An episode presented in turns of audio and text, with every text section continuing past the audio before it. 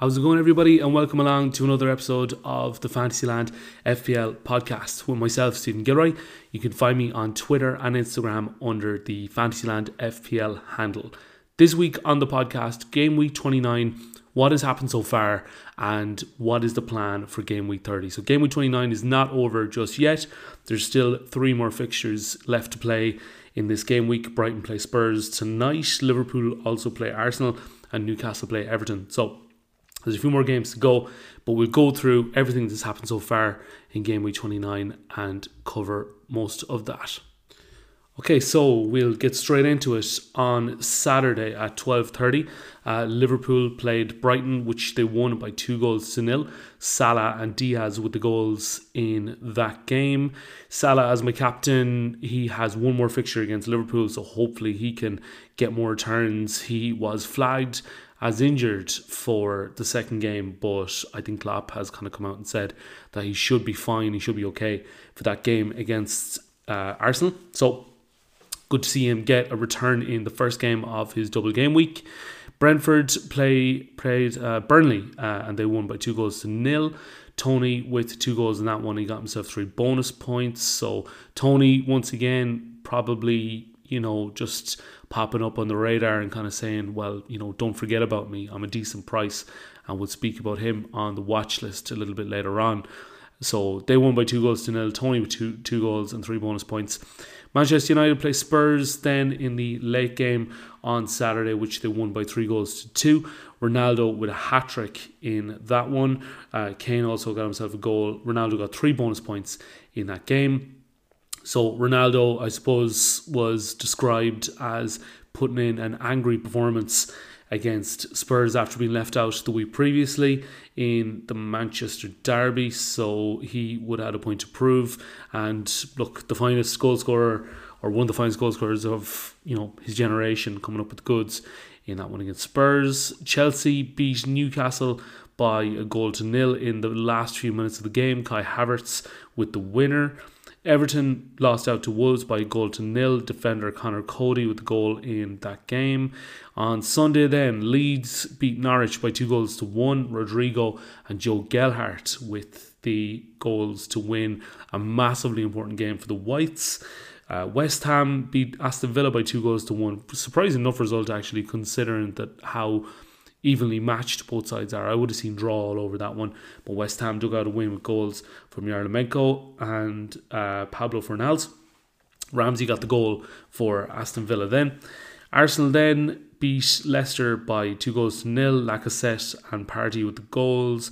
And finally on Monday, the City played Palace in uh, one of the more surprising results of the weekend. They drew uh, nil all with Palace in the title race. That could have huge significance for Liverpool if they win against Arsenal tonight. Then uh, they'll be right back in it again. So there are just some of the games that have happened so far in game week 29. Um, my rank at the moment is in and around 95k, so it's not changed too much. Um, I think it was around 89k or, or in and around that. So I suppose I can only be thankful that I'm still uh, in inside that top 100k uh, mark. And if I can stay there by the end of this week, I'll be happy because I know Spurs play Brighton tonight, and that could be that could be you know hurtful to my rank if Harry Kane goes and scores a couple of goals, and it could put me in a world of trouble. But yeah, they're just some of the results that have happened so far over the course of the game week, and um, we'll take a look at the watch list next. So, the watch list, as always, is a small look at some of the players that caught our eye over the course of the weekend, and just a couple of names that I have written down here. Um, these are all just names, I suppose, that played well over the course of the weekend that I don't have in my team. Some of them I do, but most of the time they are literally just players that I like to keep tabs on over the course of the next few weeks. So, Let's kick it off with the man that I've owned in the last three or four weeks, Luis Diaz, 8 million for Liverpool, and he's a man who looks like he's coming into a little bit of form. So I think with Luis Diaz, it's very easy to see why he's, you know, starting to play a lot of games for Liverpool now because he just seems to fit into that system that Klopp plays, and I think Klopp likes him as an attacking option ahead of Diogo Jota at the moment. Now, look, I've no doubt that it will be a rotation thing because now we're getting to the business end of the season and we have a lot of big games. But you would imagine now that Luis Diaz is as close as he could ever be to being nailed on. I think he'll play a lot of games for Liverpool over the next couple of weeks and months. And uh, yeah, hopefully that'll be the case because I'd like to go there again. I'd like to get Luis Diaz at 8 million. Look, I suppose 8 million, that bracket of midfielder, people aren't really mad unless you're going to spend, you know, something like 10 million on, you know, a midfielder, you know, a Son or or something like that. But eight million can be a tricky price price point sometimes, and um, it can make Luis Diaz a little bit different or difficult to get to. But uh, definitely someone to consider over the next few weeks.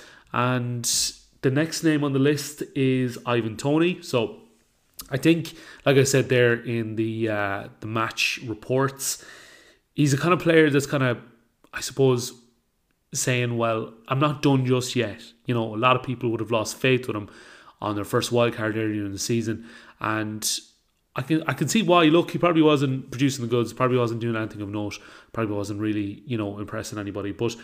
He's now got what five goals in two games. He got a hat trick against Norwich, and he's after scoring two more goals against another, you know, potential relegation rival. But at the moment, Brentford look like they're going really well, and um, you know, barring a massive collapse over the last eight games, they probably should be okay. But again, two of the goals that Toney got last week uh, were, were penalties, and he got another penalty this week. So, look, I suppose it is on penalties, that does help.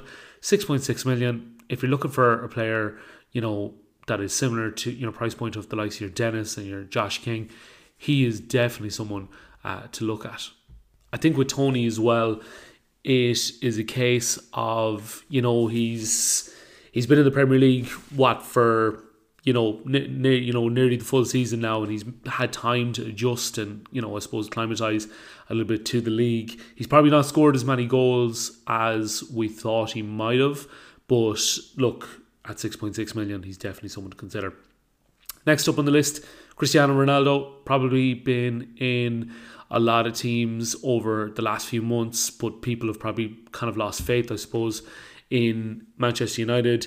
But yeah, what a performance against Spurs to come up with the goods. Like I said, it was an angry performance from Cristiano Ronaldo. Seems to be saying, well, you know, you left me out last weekend and this is what I can do. Um, it was it was, you know, a fairly devastating performance from Ronaldo. He was absolutely clinical, and if he's going to hit that kind of form, and I know he hits you know purple patches over the course of the season, but if he's going to play like that, then he's definitely someone that we need to have in our teams. Next name on the list is Kai Havertz, seven point eight million. Like I said about the 8 million midfielders, this guy now is 7.8 million, so hopefully he doesn't go any higher than that because, to be honest, I have him at the moment and I wouldn't want to pay any more than 7.8 million for Kai Havertz. I think that is more than enough. Um, he just seems to have the the rub of the green over Lukaku at the moment in terms of selection, and for however long that goes on, I suppose we'll just have to try and you know predict how much he's going to play in that team, and hopefully he'll play a little bit more. But 7.8 million got the winner the last day. Um, probably lucky to be on the pitch. I think I seen that he probably should have been sent off at some stage. So we'll just have to wait and see. But at 7.8 million, again, you are looking at a player that has a lot of potential. And uh, if he's going to play up front for Chelsea every week, then, you know, why not? The next name on the list is Cucho Hernandez of Watford at 5 million. This guy got two goals against um, Southampton. He got the two goals and he got a goal against Arsenal last week as well. So he's a man that's banging form. He got that unbelievable overhead kick against Arsenal. So five million. I know it's another Watford player, another Watford attacker, and I know we've had serious issues with Watford, well, Watford attackers. But look, this guy looks like he's in form. You can't really argue with a player that's in form because it's it's it's always hard to ignore when a player is playing well, scoring goals, because they're just at the forefront of your mind. and you're like, yeah, got to pick this guy up. So five million if you're looking for a Watford striker, he could be someone that you could consider.